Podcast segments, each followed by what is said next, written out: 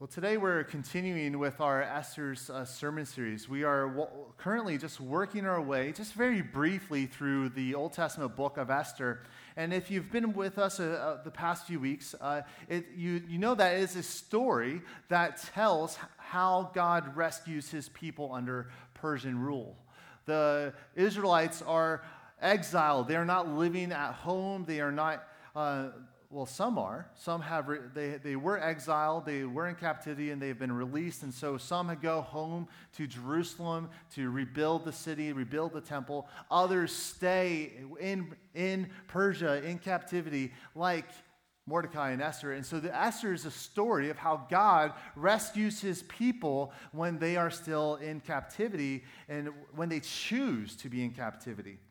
And so there's a lot of things going on here in the book of Esther. We look at Mordecai, we look at Esther, the heroes of the story, but we never see them praying. We never see them uh, referring to God's covenant or his word, and we never even hear God's name mentioned. In fact, God is hidden throughout the entire book of Esther. And today we're going to be looking at Esther chapter three and chapter six, and we're specifically looking at the antagonist of the story, the villain of this story. And what we are going to be seeing, and this is how I introduced Esther two weeks ago, is that Esther is a book about power. It is a book about power. And so today we're picking up that theme and to really consider uh, the, the deadly consequences of power as well through the person of Haman. And so we're going to be learning a lot about Haman today. So let's dive into God's word. This is Esther chapter three. I'm going to be reading verses one through six. Then we're jumping over to Esther six, verses one through thirteen. So let's give our careful attention to the reading of God's word. After these things, King Ahasuerus promoted Haman the Agagite, the son of Hammedatha, and advanced him and set his throne above all the officials who were with him. And all the king's servants who were at the king's gate bowed down and paid homage to Haman, for the king had so commanded concerning him. But Mordecai did not bow down or pay homage. Then the king's servants who were at the king's gate said to Mordecai, "Why do you transgress the king's command?" And when they spoke to him day after day, and he would not listen to them, they told Haman in order to see whether Mordecai's words would stand, for he had told them he was a Jew. And when Haman saw that Mordecai did not bow down or pay homage to him, Haman was filled with fury. But he disdained to lay hands on Mordecai alone. So as they had made known to him the people of Mordecai, Haman sought to destroy all the Jews, the people of Mordecai, throughout the whole kingdom of Ahasuerus. Then jumping to Esther six, verses one through thirteen. On that night the king could not sleep. And he gave orders to bring the book of memorable deeds, the Chronicles, and they were read before the king. And it was found written how Mordecai had told about Bigthana and Teresh, two of the king's eunuchs who guarded the threshold, and who had sought to lay hands on King Ahasuerus. And the king said, "What honor or distinction has been bestowed upon Mordecai for this?" The king's young man, young men who attended him said, "Nothing has been done for him." And the king said, "Who was in the court?" Now Haman had just entered the outer court of the king's palace to speak to the king about having Mordecai hanged on the gallows that he had prepared for him. And the king's young men told him, "Haman is here, standing in the court." And, and the king said, "Let him come in." So Haman came in, and the king said to him, "What should be done to the man whom the, who the king delights to honor?" And Haman said to himself, "Whom would the king delight to honor more than me?" And Haman said to the king, "For the man whom the king delights to honor, let royal robes be brought, which the king has worn, and the horse that the king has ridden, and on whose head a royal crown is set.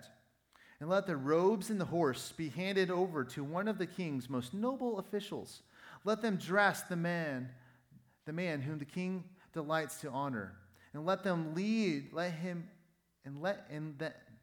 And let them lead him on the horse through the square of the city, proclaiming before him, 'Thus shall it be done to the man whom the king delights to honor.'"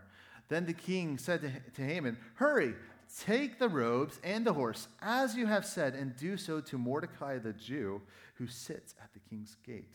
Leave out nothing that you have mentioned.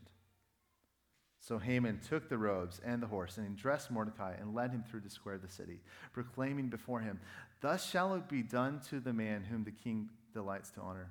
Then Mordecai returned to the king's gate, but Haman hurried to his home, mourning and with his head covered. And Haman told his wife Zeresh and all his friends everything that had happened to him.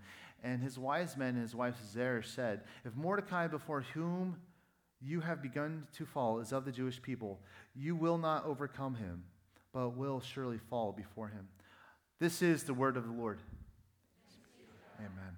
Let me pray for us. Father, we thank you for your word, and now as we look at your word and consider your tr- your word for our lives, we ask that your spirit would work in our hearts, that we would walk always with you. And it's in Christ's name I pray. Amen. So the book of Esther is a remarkably uh, uh, entire book of reversals, and we have just seen in this text, in our readings today, how this is an amazing reversal. And as we were reading through the, these two chapters, I hope you chuckled. I hope you, you thought, hey, that, that's funny. And uh, we're going to be looking at some of these uh, humorous dynamics today, but the author intends for us to find uh, many of the, this, the elements of this story as funny. That's how Hebrews would write their, their, their stories. But the, the thing is that as we're reading this story, if you were, were part of the original audience, if this is even the first time you've, you're ever really even considering the book of Esther, there's a lot of surprises here before you. One of the surprises before you is something that we looked at last week. Here's Mordecai at the end of chapter two, and he just rescued King Ahasuerus from assassination. He rescued him. And, and Persian emperors were known for their generosity. Like in Esther one, for example, there's a six-month party going on. The king says, like, hey, here's my here's drink, here's my food, have at it. In fact, when I take a drink, you don't have to drink, but you can if you want to. And then afterwards, he throws a, a party, a, for a week-long party for the entirety of Susa. And the, and the point is, is that the Persian emperors were incredibly generous. And so the expectation of going into chapter three is that Mordecai is going to be honored. He's going to become the, uh, the prime minister of Persia. But that's not the case. That's surprising to us that, that that doesn't happen. Haman, this guy, comes out of nowhere. That's the other surprising part. He comes out of nowhere and he becomes a prime minister. But the other dynamic is that there's actually five years of time be, behind Esther two and Esther three. So we're actually like, we're moving along time-wise very quickly, and, and actually now, The, the rest of the events of Esther really occur within the next year, year and a half or so. And so, but like as we dive into this text, we need to consider who, who Haman is. He comes out of nowhere. Last week we considered Mordecai and Esther. We really, and the week before we looked at King Ahasuerus. And so today we're going to be looking at really the the final main character of the book of, of, of Esther. And the reality is, as we look at Haman, specifically Haman the Agagite, we actually know a lot about him. We know his heritage, but even as I say we know his heritage, we also know Mordecai's and Esther's her- heritage. But there's also some other dynamics about Haman that we learn. Like, we know Haman actually far more better than we do Esther and Mordecai. That was very surprising. That, that's something that I realized this week. Be, because we see Haman go home. We know his wife's name, Zeresh. We don't know if ha- Mordecai is even married. And not only are, do we know his Haman's wife's name, we also know the, even the conversations that occurred within his home. We know the types of friends he hung out with. We don't know that even for Esther or Mordecai. So we actually know a great deal about Haman, and very specifically, um, here, here's, the, here's the, the simple picture of Haman. Biblically, Haman is the embodiment of the deadliness of pride. Haman is the embodiment of what it, what it looks like when power corrupts. Absolutely. That's the, this is who Haman is. And so let's really consider who Haman is. And as we consider this question, we're going to discover the relevance of this chapter and Esther um, in her lives. So who is Haman? Well, I've mentioned his heritage already, but and his heritage is incredibly important. Like we read as he's introduced in verse in chapter three, verse one, Haman the Agagites.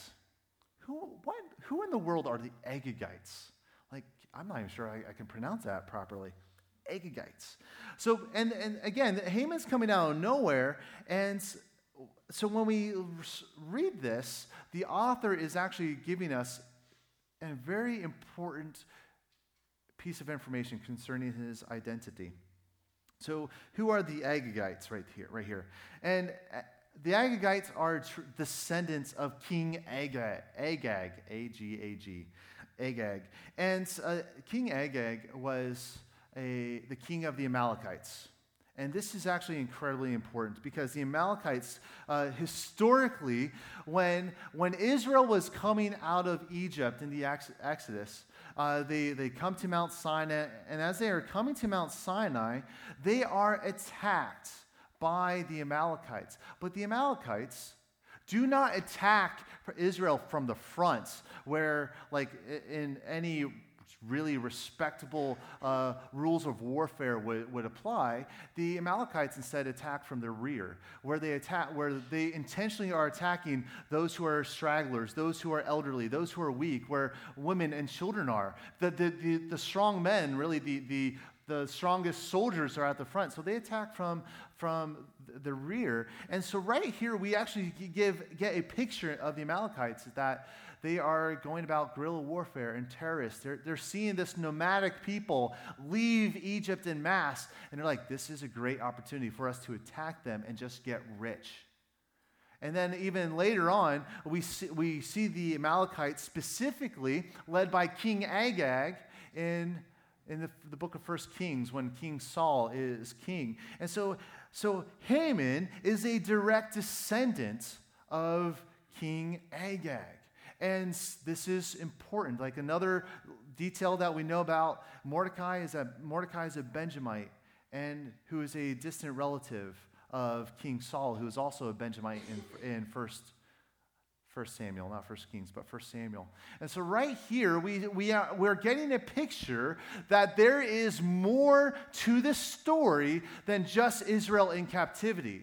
We're getting a picture that Esther is is. That this entire book is about this cosmic quest to annihilate God's people.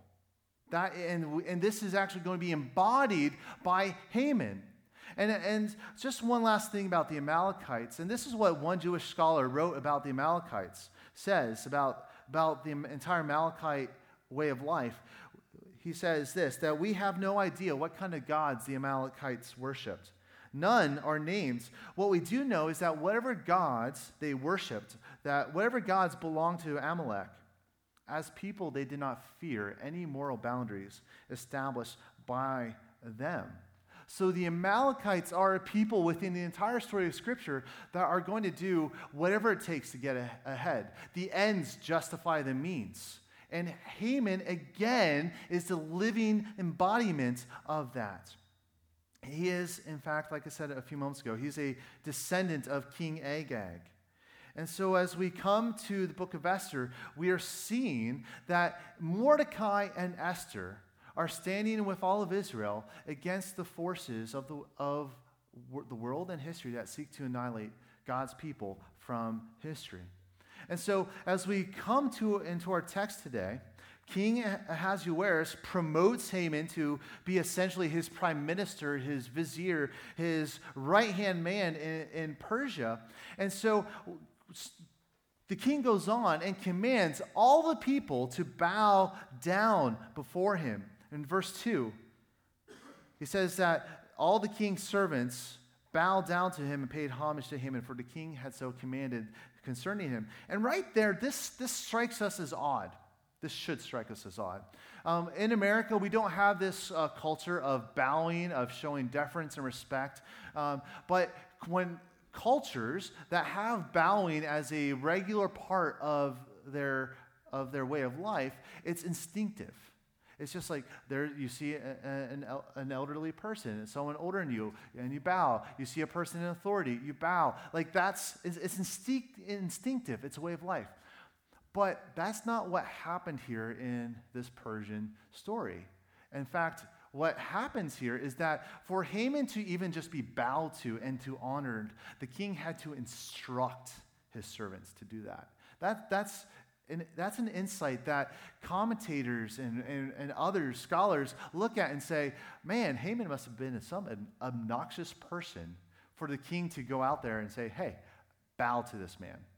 But the conflict, ha- there's some conflict right here.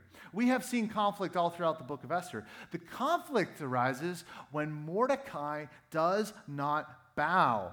The, Mordecai resists. Mordecai defies the king's command. The, Mordecai says no. And if you've been with us the past two weeks, that's surprising. Because if you say no, you're banished. You're exiled. If you say no, you're gone. You fall out of favor. And Mordecai's ambition has been to achieve more failure. More, not more fa- failure, more favor. That's what Mordecai's ambition is. And he, so he tells his, his adopted daughter, Esther, don't tell anyone you're a Jew. But five years ha- passes. Something happens in Mordecai. He tells these guards, hey, I'm a Jew. That's why I don't bow. Wait, what? That is meant to be surprising to us. This is out of character with the Mordecai that we know from chapter two. It's completely out of character. Mordecai has an awakening of sorts. And we don't pick that up next week. But Mordecai has an awakening of sorts, and he, he is changed for the rest of the book at this point. And, but, and so, but going back to Haman, because I want to focus on Haman. We'll pick Mordecai up next week.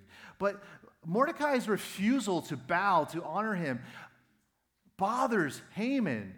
And so we read that uh, Mordecai's defiance causes Haman to become enraged, how he's filled with fury.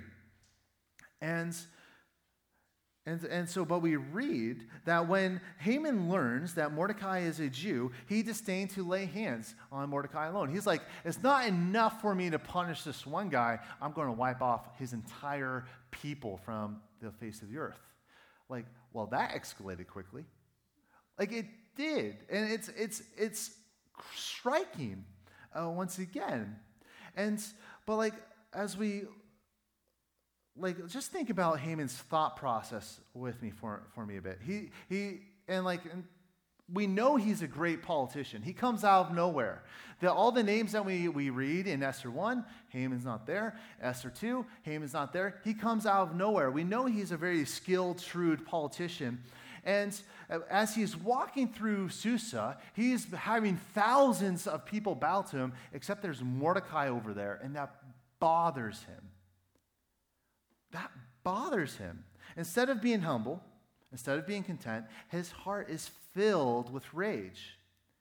And, and again, this kind of goes back to the idea that, hey, Haman's pretty obnoxious if Must be, he must be pretty obnoxious if he, the king has to command his servants to bow down to Haman. So we begin to learn, see something about Haman's character as well, how he's bothered by a person not bowing to him, how he is bothered uh, as well in, in other ways. But the thing to see about Haman is this, and I, and I teased this very early, uh, on, earlier on, but Haman is the living embodiment of pride. Haman is power hungry, and he is going to do anything and everything to get more of it. Again, the ends justify the means. If he can get more power by annihilating an entire people from the Persian Empire, who cares? He gets more power. He, he, he gets more power. And just to really show this very clearly, so uh, what happens next is that... Uh, Like we, we didn't read uh, Esther three seven to the end of the chapter. But what's going on is that after that, when the, when Haman once decides to kill an entire, all the Jews from, from the face of the world, um, they pick a date. They cast lots. They cast Pur. And that's how we get the name Purim, um, which we'll p- hear again next week. But the date is chosen for when uh, the Jews are going to be wiped off. And actually, the date that's given is actually the eve of Passover, which is another little tidbit. And like this just goes back to the question, is God going to rescue his people in Esther? That's the whole large question. But look at what Haman and the king do in verse fifteen. After the edict goes out, the couriers went out hurriedly by order of the king, and the decree was issued in Susa, the citadel. And the king and Haman sat down to drink, but the city of Susa was so thrown into confusion. Haman does not care, nor does the king. Haman does not care about the city and the peoples that he is there to serve. He just wants to get more power. He does not lose sleep over the fact that he's going to commit genocide. He, that does not bother him whatsoever. What does bother him is that one man won't bow down to him. That gives us a picture of like Haman's mind and his heart. There's no denying it. Haman's evil. He is the embodiment of pride. He is the embodiment of someone who's power hungry. He is the embodiment of evil. And let me just pause right there, because that perhaps may be striking to you, to even just think about this, uh, think about Haman in these terms, that to say that someone is evil. We live in a cultural moment where we even ask that uh, such a, we ask a question, is there even such a thing as evil? Like this is this is why we need to pause right here, because here I am just pointing at Haman saying he's evil. How can I do that? Biblically speaking, there biblically speaking, evil. Uh, well, when we look at God's word, God created the world to be good and beautiful and perfect. But evil comes about into the world through our rebellion against God. Evil and our rebellion, our sin, are, are clearly connected, so that we can look at the world and say, the problem with the world is that there is evil in the world. And as Christians, as followers of Jesus, as, as people who are seek to... to we are called to seek the good of our community. We actually have to be able to say, this is good and, and this is evil. Because as, as followers of Jesus, we're actually called to seek justice, to fight against injustice, to fight against oppression, and to seek the widow's cause, and, and so on and so forth. Like we, we are actually called to, to look at the world, and we need to see good. We need to see evil. We need, like, there's many things in the world to celebrate and to affirm, but there's many things that we look at the world where we see uh, shootings, mass shootings in New Zealand. We see hate crimes all over. We see genocide in Rwanda and Germany. We see, even within the ancient book of Esther, we see attempted genocide against the, the, the Jews. We can look all over the world, and but when we even look in our hearts, we see evil. We see lustful eyes. We see uh, greedy hearts. We see prideful ambition. All of these things are connected to our rebellion against God. And that is evil. And that is evil. And so there, let me just think about this even d- more deeply for us. Because evil has many ways of expressing itself. When we look at the whole story of Esther, look at the whole story of Esther very briefly. We see Ahasuerus being manipulated by Haman's power, power-hungry heart. We see him being manipulated. He's being complicit in, in it. And but when we look at Haman, that there's also a, a different there's a difference be, between him and Ahasuerus. See, Haman is Well, I'll put it this way. There's a potential, there, excuse me, there's a difference between potential for evil in the human heart, and there, there, there's a difference between potential with the cultivation of evil in our hearts. But being, having the potential for evil and, and having the cultivation for evil are two different things. Ahasuerus is a fool. He's able to be manipulated. He is complicit in Haman's evil. He is being charmed by him. And Haman is saying all the things that the king wants to hear. Like, think about this. Uh, Ahasuerus just, like, had this failure of a military campaign on epic proportions. He failed to conquer Greece. His treasury is empty. And so Haman comes to him and says, hey, you know what? I will, re- I will personally refill the treasury of Persia, ten thousand talents, if, if you sign this edict. So here's Ahasuerus who's like, oh, I can get money again? Okay, sign me up. And the king, Ahasuerus, never once asks, who are these people who seek to overthrow me? He never asks that question. And so Ahasuerus allows himself to be manipulated because he's being passive. But Haman, on the other hand, is actively nurturing evil in his heart. He fantasizes about killing Mordecai. He fantasizes and conspires to kill the entire Jewish people. And if, as you keep reading, you will see this, these very intimate conversations w- between him and his wife. And we see him sur- surrounding himself with people who encourage evil in his life. He, he surrounds himself with people who encourage evil in his life. And so, as we just look at this, the, the call to us as Christians on a very brief way is that as Christians, as followers of Jesus Christ, we actually need to kill the sin in our life. We need to kill the sin in our life. There are some old English writers, Puritans, they used the word mortify, and I like that word. Like this this one guy, John Owen, uh, he wrote this book called The Mortification of Sin, and it's this whole idea of, of putting sin to death, otherwise it's going to kill you. Be killing sin, or it will be killing you, is what John Owen said. And when we think about Jesus' words, uh, the greatest commandment is love your the Lord your God with all your heart, with all your soul, with all your mind, with all your strength. And the second is to love your neighbor as yourself. This is, these are the greatest commandments. These are the things that we're called to just give our lives to. But if you have sinful thoughts, then we are called to take them captive and give them to God. If we, we are watching T V shows or movies or listening to music that shape our imagination in sinful ways, then we need to stop consuming that media. If we are surrounding ourselves with people, with friends who are influencing us to nurture evil in our lives and our imagination, then we need new friends. This is the call of being a follower of Christ. We actually need to be killing the sin in our life. We need to acknowledge and look out for the influences that, sh- that influence and shape us, and we need to put those away. That's uh, one of the calls to our life as we just consider Haman here. But just continuing to look at Haman, we later on get a picture of his heart for us. This is jumping ahead to Esther six here. Because, um, again, like Mordecai is bothering Uh, Haman, and so Haman says, hey, this guy's bothering me. What shall I do? And his wife and his, his counselor say, you know what? Build a gallows fifty feet tall and go ask the king for permission to kill him. And so Haman goes to, to ask the king that very question, and then that's where we pick up Esther six. And the king can't sleep that night either.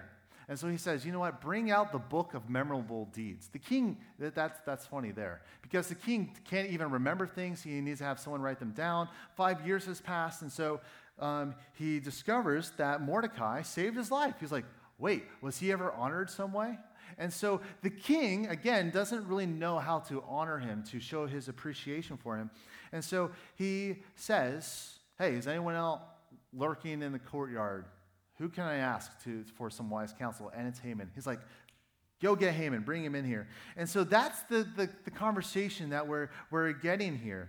And so he says to, to Haman, before, like cutting off Haman, before he could even, before Haman could even ask him his request, he's like, hey, I got a question for you. How can I honor the person who I delight in? How can I honor someone? And so this is where we get a picture of Haman's heart, because like, hmm, I wonder who he's talking about. It has to be me. Who else does the king delight in? Like that's, we're seeing right now that Haman is a full-blown narcissist right here. He is thinking only of himself, he, and he's like, okay, this is me. How do I, and so we're, we're getting a picture of Haman's heart, and his heart tells us some things. But he says, you know what? Have some of your clothes, your robes, be given to him that he may wear. Your horse, let him ride on it. One of your nobles, let him lead you around. Like these details, like we may think of this and be like, what, go to a thrift store? Like wear ha- the king's hand-me-downs? How is this honoring the someone whom the king delights in? Well, these are some very ancient th- uh, practices that are going on. But like, here's just uh, two other biblical examples that showed the significance of the king's robes being put on someone else. Like, there's there's two examples. And one example is in Genesis, when Pharaoh has his right-hand man, name of Joseph, right? And the, the Pharaoh says, here's my, my robes, and he puts them on Joseph. Right there, what we see in that specific example is that Joseph is actually being seen as the Pharaoh. That, hey, the Pharaoh's authority is embodied in, in Joseph. That's what's going on there. So on one level, Haman's saying like, hey, give some of your authority to another, to this person whom you delight in. So again, we're seeing Haman say, I want the power, I'm, I want that. But the second text is in the, in the life of David. David um, is a brilliant warrior, a general, um, so, like his, Saul is king.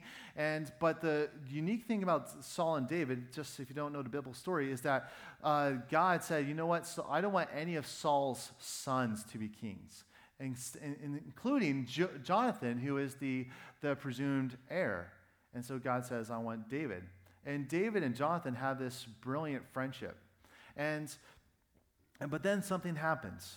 Jonathan comes to David, and he takes his kingly, princely robes, and he says, these are yours. He puts them on David, and he says, like, you know what? You should be the king. You know, I love you, and I honor you, and you should be the king. And so what for a king to put his robes on another person is the demonstration that the king loves this man, the king delights this man, that the king trusts this man. And so Haman is thinking to himself in his heart, it's like, you know, if the people would see the emperor loving me and delighting me and trusting me, then the people will respect me. Then Mordecai would bow down to me.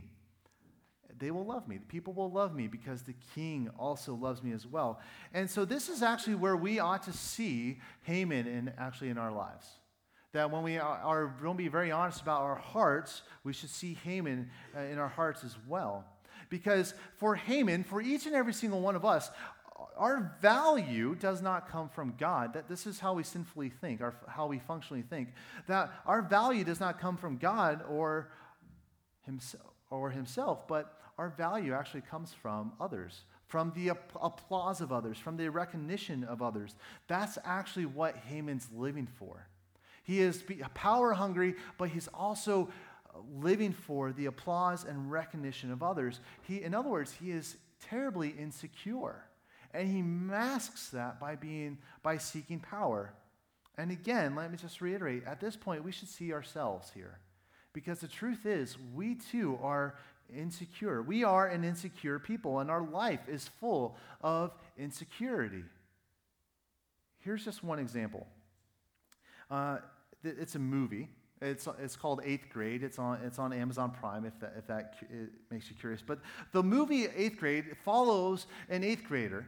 Um, during her last week of, of eighth, eighth grade. She's going through some finals, and so, of course, there's just this celebration about the end of the school year, from pool parties and everything else, but there's also those very awkward moments when the, your classmates, if you remember these moments, you and your classmates vote who's the most likely to succeed, who's the most quiet, who is like, who has the best smile, right?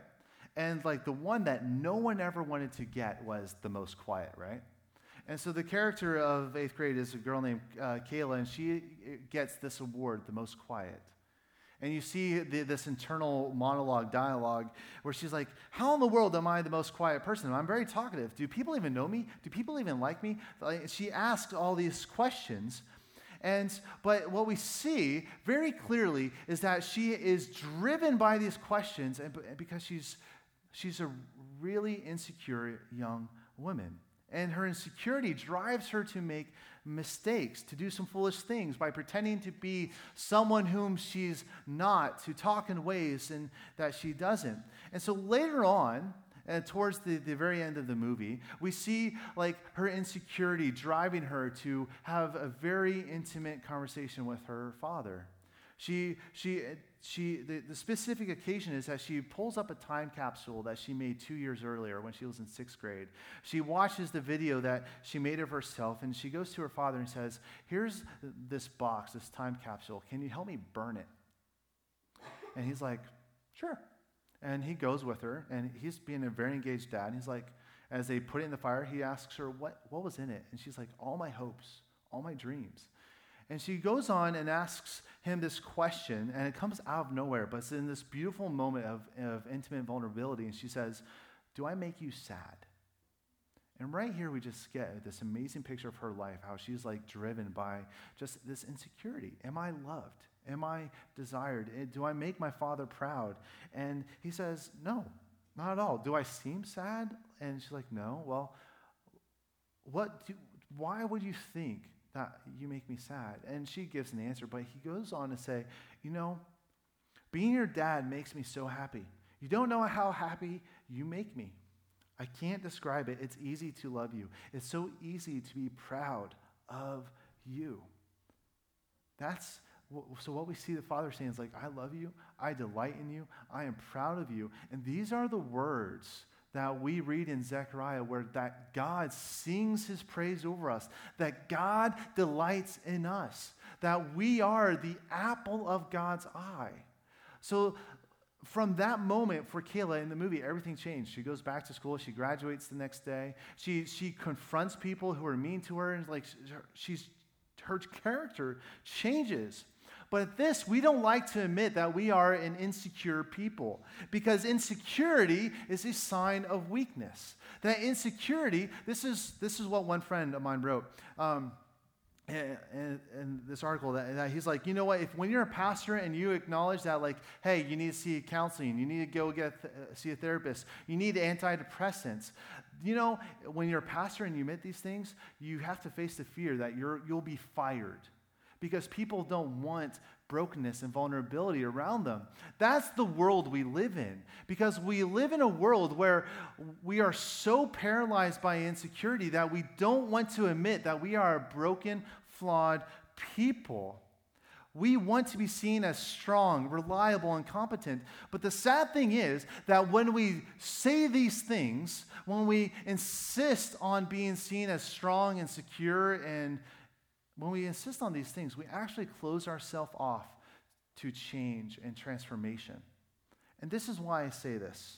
When we close ourselves off to vulnerability, when we are afraid to, lo- to face our weakness, we close ourselves off from God's transforming grace. Because this is what we read about in Second Corinthians twelve. My grace is sufficient for you, for my power is made perfect in your weakness. Therefore, I will boast all the more gladly of my weaknesses, so that the power of Christ may be upon me. You see, friends, our insecurity rises from sin. Our insecurity arises because we have been alienated and disconnected from God. But the good news is that Jesus has restored us to God. Jesus has reconciled us to God, where we are now his children, where we are, where Jesus even says, you know what, you are my friends. The, the, the truth is that is that God knows you and loves you. And what we see in Jesus is that Jesus dies upon us for, he dies upon the cross for our sins. Jesus does all these things. And the reason why is because Jesus, because God loves you, but simultaneously to that, God knows you. God knows everything about you, yet he loves you. He knows all the sin in your life. He knows all your past. He knows your future, and yet he loves you. And Jesus went to the cross so that he would always have life with you. And, and friends, this perspective reshapes everything about our, our lives, because our love, I'll put it this way, our security in God is sure, because Jesus has died for us. God knows us, and he loves us. And so this perspective should shape, reshape our entire lives. See, when we are insecure in our lives, and we face insecurity all the time, like we may wonder, hey, do my coworkers like me? Or am I going to be seen as a failure in this? Or am I loved? Or is she, he going to leave me? Whenever, like, these are all examples of insecurity, and it, it's And when we have these moments of insecurity, when we come face to face with the insecurity in our lives, that's actually an invitation.